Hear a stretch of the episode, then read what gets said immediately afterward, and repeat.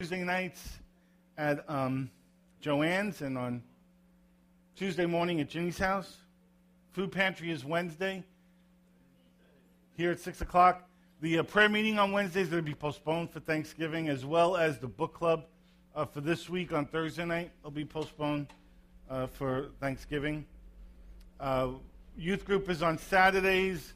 Um, I'm not exactly sure what the dates are for this month, but you can ask Candace or Lori. We do have the potluck coming up on December 10th. I know you guys don't want to miss that, so put that in your calendar. Um, we, you can see, I love how the wall is filled up with the "Why do you do what you do" uh, pictures. It looks kind of neat over there. If you'd like to join in with that, Nadine has her camera, and she has a marker and a um, uh, a um, paper where you can write out "Why do you do what you do." And we'll take your picture and we'll throw that up there as well. You can see her after the service. Um, the other thing is, um, the uh, you know we no longer have the cleaning service for the church. We have volunteers doing it. There's been a couple of ladies who've been faithfully doing it. They could probably use some help. If you guys would sign up um, by the coffee bar to maybe take a section of the church and clean it during the week, that would be very, very helpful. So thank you. So if you have Bibles with you, open up to Matthew chapter 5. Last week I spoke about the seven redemptive gifts of the Spirit out of Romans 12.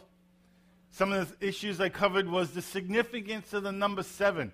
Do a study on the number of seven in Scripture. It's profoundly significant. How many times the number seven is used in Scripture? I defined each of the seven gifts for you, and then we looked at the redemptive gifts of the Spirit from the perspective of um, personality traits. Um, studies have been done with people who have predominantly one of these gifts, often have uh, particular personality traits. And so we, we took a look at that last week. Um, on our church website, if you go to thebridgelongisland.com, underneath where it says sermon, um, there is a link, and there are two documents that you can download there. One has um, a test, kind of fill in the blank kind of test. You add up the numbers, and you can, from this test, figure out which one of the redemptive gifts you most strongly operate in. And then there's a second document there which gives a description. Most of the stuff I covered last week, but it's in printed form. Uh, on each personality trait. So if you're interested in that, some people like doing personality type tests. I love that stuff. Nadine, not so much, but I love that kind of stuff. I can barely pass up a personality trait uh, test without, you know, wanting to fill it out. I've probably done dozens over the years. But that's on our website. So if that stuff intrigued you last week, um, there's links there uh, for that. Okay, so we are in the midst of changing seasons. This has been a reoccurring theme I've talked about for about a month now.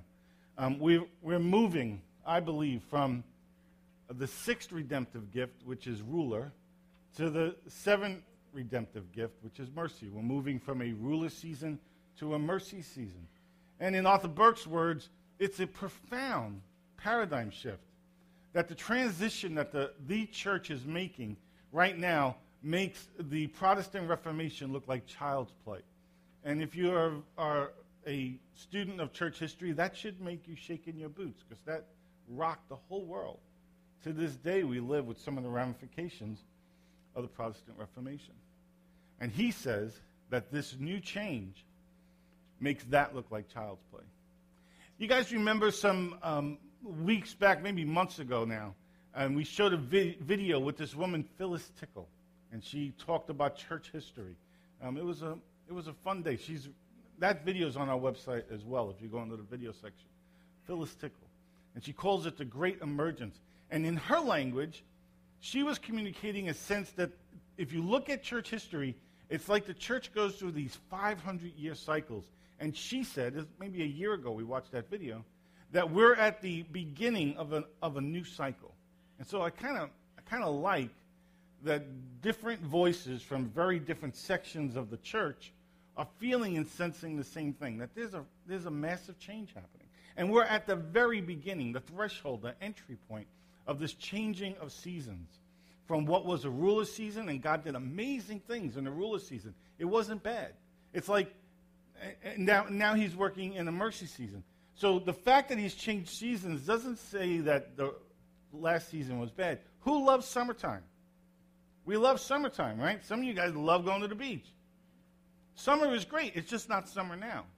The seasons have changed. It doesn't mean that the seasons didn't change because summer was evil. The seasons changed because the seasons change. God's doing a new thing. Now it springs up. Do you not perceive it? He's doing a new thing. And my heart, the way He's kind of wired me, is I want to be sensitive to whatever the new thing is that God's doing. I want to do the new thing. I want to do whatever He's doing. My heart as a, as a, as a believer in Christ, just personally, is, is God, what are you doing and how can I better do it with you? And certainly that's my heart as a pastor. God, what are you doing? Let's figure out what you're doing, and then let's cooperate with you as best as we can. I think that's a, I think that's a good thing. And I think, unfortunately, it's contrary to how most of the church has operated. Most of us become experts at the old thing, and we're comfortable in that. We worked really hard to become experts at the last thing, and it's really disconcerting. It's uncomfortable. It's unsettling to start doing a new thing when I was such an expert at the last thing. Maybe it's like going from junior high to high school. I can remember leaving junior high, and we were the, how did they do it back then? I think they did seventh, eighth, and ninth grade, and then for us, you went to high school in 10th grade. I remember in ninth grade, we ruled the school right? All the I was we were the oldest ones in the school. We were the biggest, the strongest, the oldest. And now we go to high school. And it's a promotion when you go to high school, right? But now you go to high school and you're the smallest. You're not the biggest anymore. You're the freshman again, so, as it were. And it's uncomfortable, right? Until you find your way. I am trying to find language to communicate the change. Maybe for some of us, that's how it feels like. Maybe we're moving from junior high to high school, or maybe from high school to college. Maybe it's a better um, you know, a better way of describing it. Talking to my daughter this week, and she was saying how just to change from undergrad to grad school and trying to adjust to those changes. Um, that she'd even discussed it with some of her uh, classmates on how, even just to get into this program, they, they only took five students. They, they were the best of the best. Not only were they, were they good at the last season, they were the best of the best in the last season. And so now she's in, in this new arena, and she has to adjust to being a new kid on the block again. And the, the expectations are different, the demands are different, the way, the way everything operates is different. And she's adjusting well, but it is an adjustment. So I wonder for us, I anticipate that as we, as we as a church change, as you as individuals in your relationship with God move from one season to the next season, um, there'll be the need for adjustment to get used to and comfortable in the new thing. And there's going to be a, a huge gravitational spiritual pull in us to the old that was comfortable. I think it's natural. I understand that. I expect it. My heart, you've figured this out by now, I'm sure, is I want to go forward. I want to go forward into the new thing. And I want to do that as best as I can. And the pastor in me wants to, wants to nurture you in the process but not enough to let us stay in the old thing. I don't want to comfort you so much that I somehow make it okay to stay in the old thing if I really believe in my heart that God's doing a new thing. I want to encourage us to move forward into the new thing. But you probably all know that already. So, anyway, um, if we're moving into a mercy season, I wanted to take a, a closer look this morning at mercy. And, and the classic verse in Scripture on mercy is obviously found in Jesus' Sermon on the Mount, in the Beatitudes. And I believe that the Beatitudes represent the character of Christian, of the character of kingdom citizenship. That's one way of looking at the Beatitudes. So I think that's like the classic section, that one verse Matthew uh, 5 7, on mercy. And the other would probably be the parable of the Good Samaritan, another great biblical example of mercy. And so I want to take a, a look at both of those today. So if you have your Bibles open to Matthew chapter 5, please follow along. um, as I begin reading. This is Jesus speaking. He says, Now, when he saw the crowds, he went up on a mountainside and he sat down. His disciples came to him and began teaching them, saying, Blessed are the poor in spirit, for theirs is the kingdom of heaven. Blessed are those who mourn, for they will be comforted. Blessed are the meek, for they will inherit the earth. Blessed are those who hunger and thirst for righteousness, for they will be filled. Verse I'm going to focus on this morning. Blessed are the merciful, for they will be shown mercy. Blessed are the pure in heart, for they will see God. Blessed are the peacemakers, for they will be called sons of God. Blessed are those who are persecuted because of righteousness, for theirs is the kingdom of heaven. Blessed are you when people insult you, persecute you, and falsely say all kinds of evil against you because of me. Rejoice and be glad, because great is your reward in heaven. For in the same way they persecuted the prophets who were before you. So Lord, I pray you give me grace today to communicate your word to your people in a way that brings change, positive change in our lives, and helps us to be more like you. Amen? Amen. So, the Beatitudes, the great Sermon on the Mount. Maybe more sermons have been preached on this text of Scripture than any other, you know? Great, great, amazingly powerful stuff. So I believe that kingdom citizens, citizens of the kingdom of God, are characterized by these, by these beatitudes. Kingdom citizens are characterized by being poor in spirit. In other words, they're humble. Kingdom citizens are characterized by being mournful. Another way to say that is that they've been broken. And broken's a good thing. Broken's not a bad thing. Not broken like I've crushed you with my will. Broken like you have a powerful horse who has learned in all of its power to submit to the will of the rider. And I'm not the rider, he's the rider. Right? There's much strength in the power of a horse that submits to the will of a rider. Maurice, you know that, right? You know that personally. But a, a horse that has not been broken is really of little, little use to the owner at all. So blessed are the mournful. They, they're people who've been broken in. They've been broken. Blessed are the meek. They're submissive. Blessed are those who hunger and thirst for righteousness. They passionately desire eternity. They ardently crave, eagerly desire, and painfully want to be supernaturally synchronized and aligned with God's divine nature. Let me say that again. Those who hunger and thirst for righteousness, they passionately desire eternity. They ardently, ardently crave, eagerly desire, and painfully want to be supernaturally synchronized and aligned with God's divine nature. That's what it means to hunger and to thirst for righteousness. Blessed are the merciful. I'll explain that a little bit more in a minute. Being pure in heart. The kingdom citizenship characterized by being pure in heart means that their mind, their will, and their emotions are undivided and uncorrupted and without mixture. Blessed are the peacemakers. They're willing to do what needs to be done to bring about safety and security and harmony.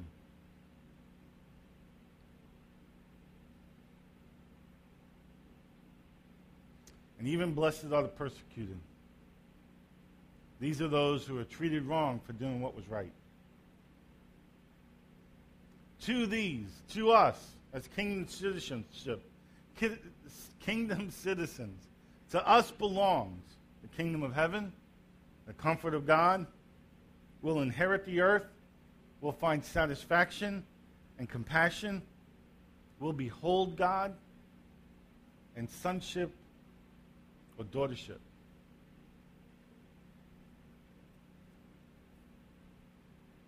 I only want to focus primarily on one of the Beatitudes this morning, and that's the fifth Beatitude. In this mercy season, I thought it would be helpful to have a, a fuller understanding of what mercy is about. The fifth is Blessed are the merciful, for they will be shown mercy. What is mercy? According to Strong's Concordance, it means to help the afflicted, or to bring help to the wretched. One commentary I meant I read said that the merciful care and reach out to help those that are in need without demanding that they deserve such help.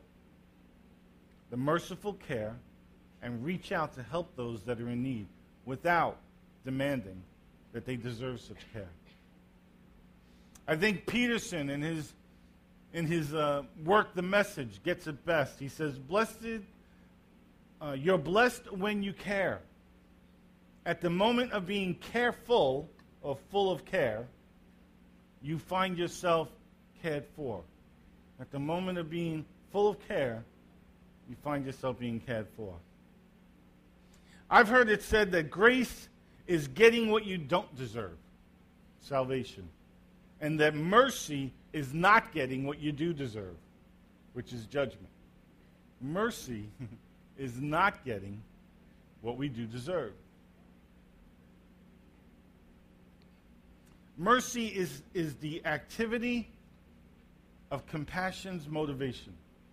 Mercy is the activity of compassion's motivation. Mercy is being actively compassionate. At Burning Man, Nadine and I went this past year. We exhibited great mercy to people.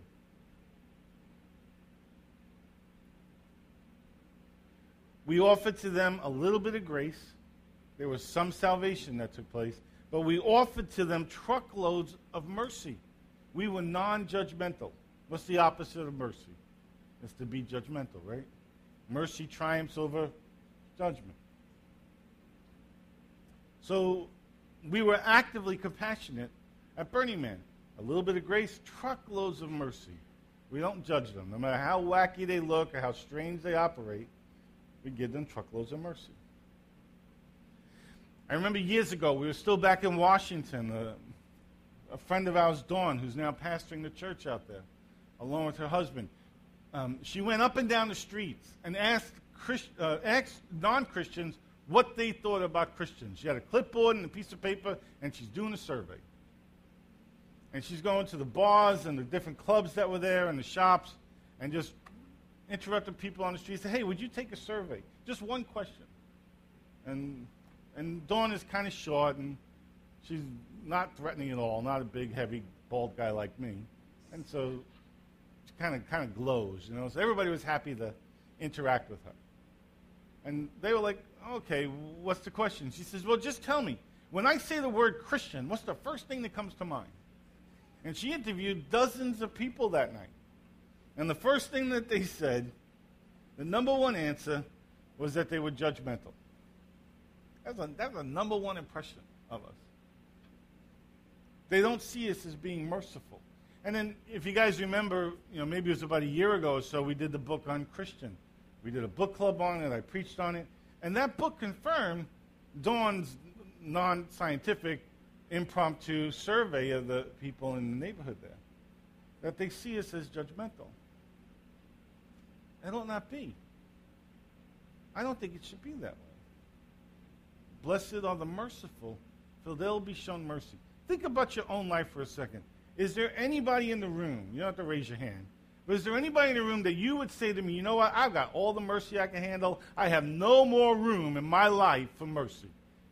Not me.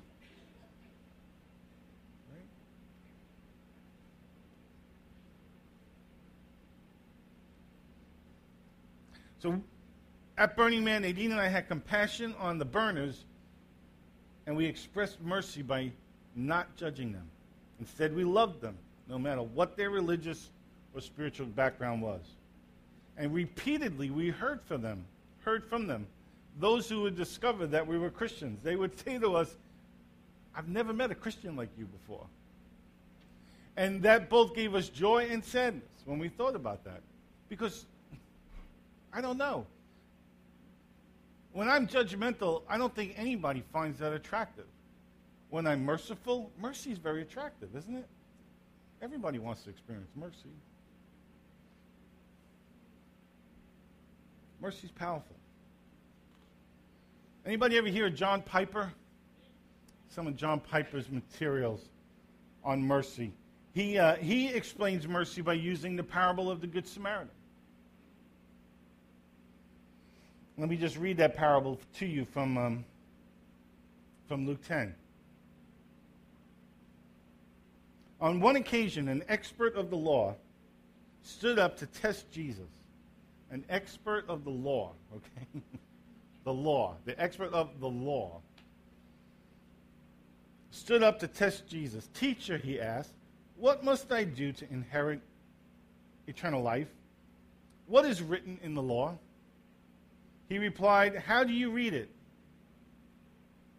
And the teacher answered, Love the Lord your God with all your heart, with all your soul, with all your strength, and with all your mind, and love your neighbor as yourself. You have answered correctly. Jesus replied, Do this, and you will live. But he wanted to justify himself. So he asked Jesus, And who is my neighbor? In reply, Jesus gave him this parable.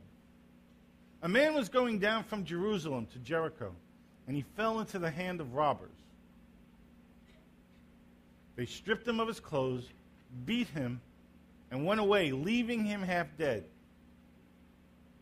A priest happened to be going down the same road, and when he saw the man, he passed by on the other side. So too a Levite, when he came to the place and saw him, passed by on the other side but a Samaritan, as he traveled, came where the man was, and when he saw him, he took pity on him. He went to him and bandaged his wounds, pouring on oil and wine. Then he put the man on his own donkey, took him to an inn, and took care of him. The next day he took out two silver coins and gave them to the innkeeper. Look after him, he said, and when I return, I will reimburse you for any extra expense you may have. Which of these three do you think was a neighbor to the man who fell into the hand of robbers? The expert in the law said, the one who had mercy on him. Jesus' answer was, Go and do likewise. So there are four dimensions to mercy in this story. In verse 33, the first thing that happens is that they see the distress. A Samaritan, as he traveled, came where the man was, and he saw him. The first dynamic, the first element, the first dimension of mercy is that you see what's going on. Mercy has eyes to see those who are in distress. Second is um, it responds internally. Mercy responds internally with a heart of compassion or pity to those who are in need. And when he saw him, verse 33 says, he took pity on him, or he had compassion on him. The third dimension of mercy is that it responds externally with a practical effort to relieve the distress. He went to him, bandaged his wounds, pouring on oil and wine, and then he put the man on his own donkey took him to an inn and took care of him. And finally, the fourth dimension of mercy is that it, it happens even when the person in distress is by religion or race an enemy. Because Samaritans were enemies of the Jews. You understand that, right? Most of you are aware of that. Samaritans were enemies of the Jews. So when Jesus is telling this story, He's kind of rubbing it in. Priest walks by, the Levite walks by, the Jews walk by. The people of your group, the ones who follow your law, they saw the person in distress and they exhibited no mercy. But your enemy came by, the one who you would not consider your neighbor, he came by. And he had mercy. A Samaritan was a half breed Jew with a warped religious tradition. He was the one who stopped to help the Jew who hated him. So, the four dimensions of mercy eyes that see the need, a heart of compassion, making the effort to help, sympathy will feel bad, but it's compassion that moves us into action, even if that person is your enemy. That's mercy. That's what mercy is. So, how do I get mercy? So maybe I've convinced you at this point. All right, this mercy thing sounds like a good idea, and I've just done a, like a, you know, put my dipstick in. I'm reading my mercy level. Oh, I'm a quote low. How do I get some mercy? well, the key to becoming a merciful person is to become a broken person. You get the power to show mercy from the real feeling that in your heart you owe everything you are to this sheer divine mercy that's been expressed to you. That's how you get mercy.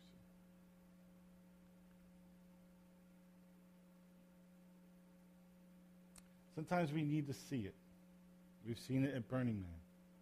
We've seen it on our prophetic evangelism outreaches. We see it at the food pantry. Some have seen it on the mission field. You can look around this room and see it. And when we see it, when we see the need for mercy, it breaks us. We're moved with compassion, and we just have to do something. We have to give an encouraging word to the person who really looks discouraged. That's mercy.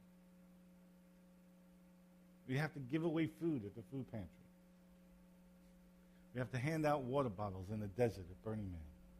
You just have to because you know that there are people out there who need that mercy. You have to do something. You have to actively be compassionate. Sometimes it's, it's a big thing, like the parable of the Good Samaritan, where you bandage someone's wounds and you, you take them to a hospital or a place where their, their needs can be met, physical needs can actually be met. Sometimes it's a big thing. But often, it's the little stuff. It's to give our time when we don't have time. That can be merciful. It's to listen longer than we want to, but that they need us to. That can be mercy. It could be just to hug those who need a hug. Never underestimate the power of a hug. Sometimes mercy means crying with those who are crying, or to sit quietly by somebody's side when you have no words. Sometimes there are no words. Often I've found Christian cliches are not merciful. They're really more to comfort me than to comfort them. I've used Christian cliches as pride to communicate I have the answer. And if you were just as spiritual as I am, you would know it too. But it never makes the other person feel better, right? Hardly ever. So sometimes the best thing, the most merciful thing we can do is just sit with a friend. Sometimes words aren't necessary, just our presence is necessary. I think that these are some of the characteristics that will be played out in this mercy season. The mercy season will be noted by the evidence and the expressions of biblical mercy. What are the enemies of mercy? Well, I think the in the the parable of the Good Samaritan, the enemies of mercy are best seen in the priest and the Levite, right? They have a hard heart. In other words, their heart hasn't been broken yet, at least not broken enough to the point to actually help a, fe- a fellow Jew who has been mugged and robbed and left half dead. This person's in bad shape. They're left half dead, right? So just walk by that person. There's some kind of hardness in our heart. We haven't experienced that breaking yet that I described earlier. We take no action. We might have sympathy, but there's a lack of compassion. I think the other is a religious spirit, because that's probably the other factor that was at play there with the Pharisee and the Levite. If they touched them, they would become unclean somehow, according to their religious law. And so, following their religious rules and regulations became a higher value to them than showing compassion and mercy to a brother who was in need. That's not cool. When we get to that place, we've really screwed this whole thing up. And that's really what Jesus is trying to communicate there. Right? A religious spirit is you take no action for religious reasons. That's probably a good definition of a religious spirit. Their demons might get on me. You know? A real Christian would never go to Burning Man. You know? Others I've heard, you know, we do our outreaches. Christians don't interpret dreams. You know, that's what psychics do. And yet so many people's lives get touched. Nadine, I wasn't feeling good Tuesday. Nadine went to the spoon and met up with Ginny and, and Peter and Maurice. She, she left and she told me, she says, what happens? I said, honey, I'm not feeling good. I'm not going to be able to go. She says, but what happens if they have a dream? I said, you can handle it. She's like, oh, okay, I don't know. And so she left and she was kind of nervous. She came back and she was jazzed. She was like really pumped up and excited. It was a great night tonight. She says, and there were no dreams. I pray, I prayed on the way there that we'd only have life readings, that we only did life readings. And she talked about the great encounters that they had. Right? Mercy will step outside of our comfort zone because it might have encouragement. It might be life giving to another person. A religious spirit will, one way or another, excuse or explain away a lack of compassion. I think compassion is going to be a huge element, a profoundly significant piece of the puzzle in the mercy season. That God's going to express compassion on us, and that we get to express compassion to one another. I'm, I'm, I'm ready for that. I'm, I'm hungry for that. I'm excited for that. So, like I said in the beginning, kingdom citizens are characterized by being poor in spirit. They're humble. By being mournful, they're broken. By being meek, they're submissive. By hunger and thirsting for righteousness, they passionately desire eternity by being merciful. They're actively compassionate. By being pure in heart, their mind, their will, and emotions are clean, undivided, uncorrupted, without mixture. By being peacemakers, they're willing to do whatever needs to be done to bring about safety and security and harmony. And to us belong the kingdom of heaven, the comfort of God. will inherit the earth to us belongs satisfaction and compassion, the ability to, to behold God Himself, to be His sons and daughters.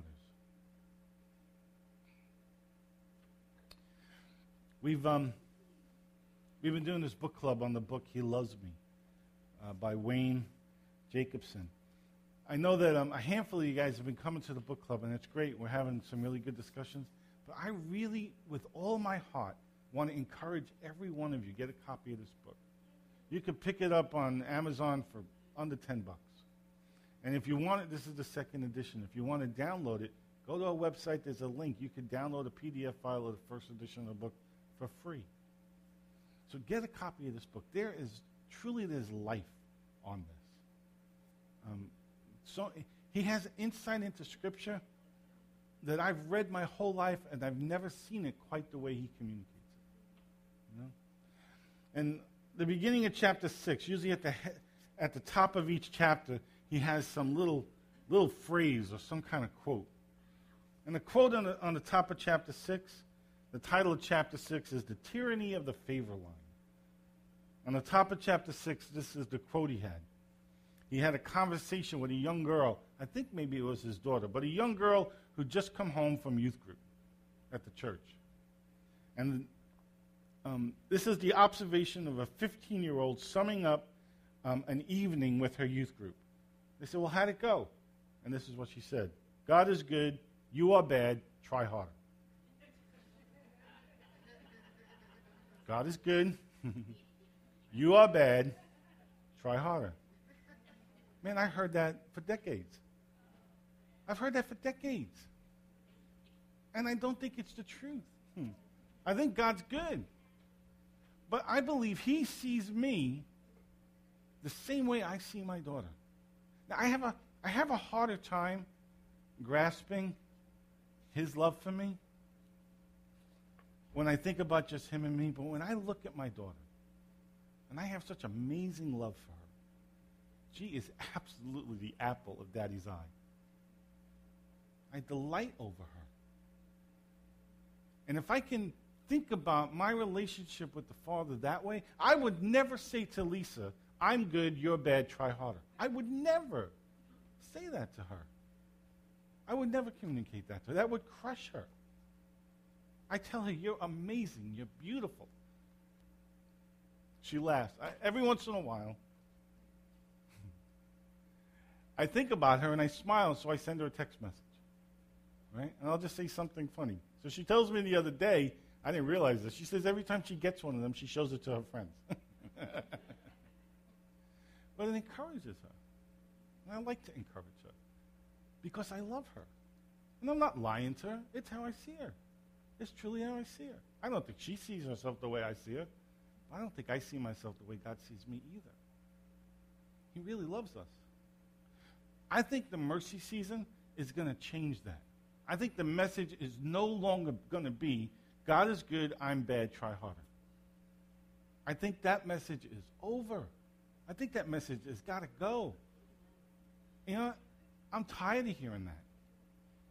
I don't hear any mercy in God is good, you're bad, try harder. Is there any mercy in there? I don't sound like the mercy season to me. Guys, get a copy of this book. it's, it's, it will encourage you. I love the subtitle Learning to Live in the Father's Affection. Learning to live in the Father's affection. I need to hear that my Father loves me. I need to know that He loves me unconditionally and that His favor rests on me. I will run to the battle. I will, I will sacrifice my life on the battlefield willingly, cheerfully, because I know of His extravagant love for me. But if all, he's, if all my perception is, is that he's beaten me and telling me I'm not good enough, I don't want to run to the battlefield. I don't want to give up. I want to go hide in the corner and lick my wounds because I'm just not good enough. I don't think it's about good and bad. I think it's about being loved or not knowing that you're loved. I think that's the change. And in my heart, now I, I know in my more prophetic moments, my less pastoral moments, I've preached that. One way, shape, form, or another, I've preached sermons that in essence communicated to people God's good, you're bad, try harder. And I don't want to do that anymore. I don't feel like there's life on it. And again, reading this book is, is helping to open my eyes to that reality uh, even greater. Even greater. Jesus paid such a huge price. He shed every drop of his blood on the cross, paying a debt we could never pay, right? We can't pay that debt. We would never, ever be good enough. I don't have to climb up to the cross. He went on the cross. He did the work for me. Now I just got to have a relationship with him. that sounds like mercy. So I want to go that way. I, I want to. I want to take the next decade or two and explore. Hey, what might this look like? You know? I've done it the other way for